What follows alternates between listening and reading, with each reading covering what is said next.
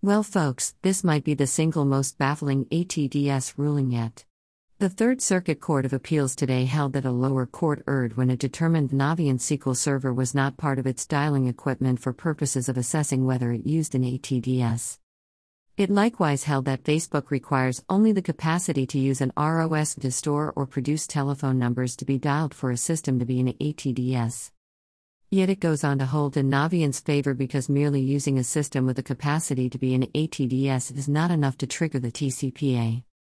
This is the first time a Court of Appeals has so held.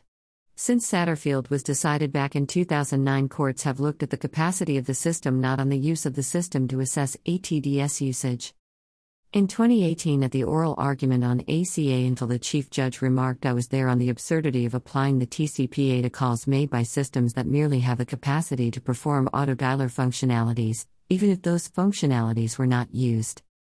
And yet, that was the rule of law with the attendant absurdity and focus on capacity that follows.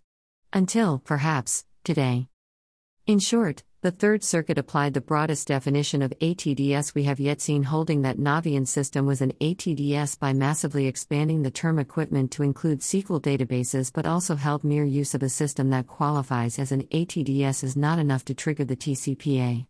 Instead, a caller must actually use the functionalities of an ATDS for the calls to trigger the TCPA, even if the system used to make the calls is an ATDS as presently configured.